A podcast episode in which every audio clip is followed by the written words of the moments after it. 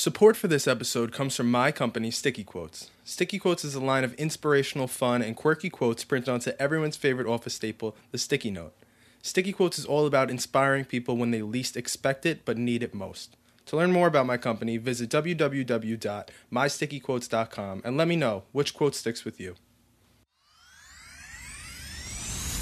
Are you ready for your dose of motivation? Well, you're in the right place. Welcome to the Motivation Movement, a community of people just like you who want to get up, get going, and crush it in their daily lives.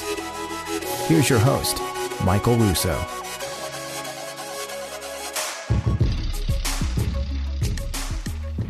Who holds the key to individual happiness? Do you or to someone else? You do. And today I want to share with you why that is and how you can tap into that happiness at any time. When you learn how to have a good attitude, people genuinely enjoy your company. This is one of the most empowering things you can learn in a lifetime. After all, attitude's everything, and happiness is just an attitude. When we keep ourselves happy without relying on a response from environmental stimuli or external forces, we are able to tap into a great hidden power. But don't just take it from me. Let's hear what Stacey Charter had to say about this. Don't rely on someone else for your happiness and self worth. Only you can be responsible for that. If you can't love and respect yourself, no one else will be able to make that happen. Accept who you are completely, the good and the bad, and make changes as you see fit, not because you think someone else wants you to be different. So, let's imagine for a second if you were able to be authentically happy without a significant other, dream job, a home, or possessions. So, if not from others, where does this happiness come from? Temporary satisfaction can come from all over the place, like receiving a compliment. But the problem with this is that if we get in the habit of taking what people say personally, we can also easily be hurt by their insults. Thus, we need to find our self worth from the inside, inside our hearts, inside our minds, not from what other people think about us. We must realize that if we generate positive thoughts, then no one, no one can ruin our day. And I've said this in the past, but I use sticky quotes as a trigger of positive thoughts. A quote a day keeps the doctor away. Now, this is a very Buddhist um, thought, essentially what monks work towards, but they are able to clear away negative thoughts or attachments in the physical world so that they can experience and share joy without relying on anyone or anything else. Another tip I have is to commit to doing one nice thing for yourself every day, whether it be going to the gym, eating something healthy, doing meditation, or just taking a few seconds to deep breathe.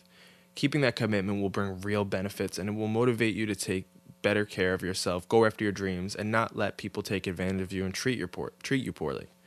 Another tip is to accept yourself as you are right now. For starters, that means accepting the body you have today. Uh, body image is a huge problem and it holds a lot of people back. Just love yourself and be committed to working on it if you're not happy with it. It's okay to not be happy with it. Just know there is something you can do.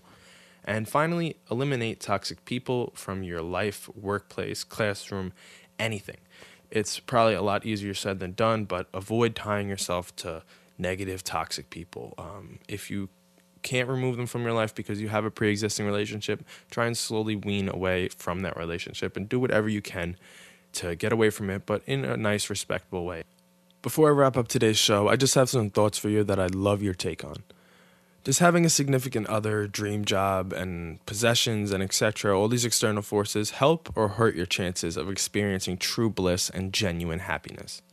I'd love for you to share your thoughts with me on this by using hashtag the motivation movement on Twitter and Instagram.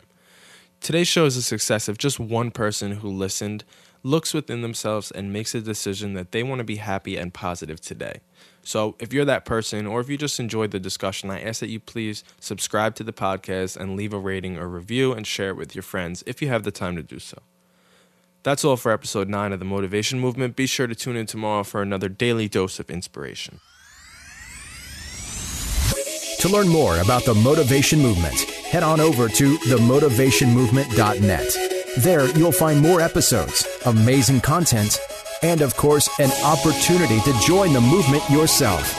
But before you go, be sure to hit subscribe, and we'll talk to you in the next episode.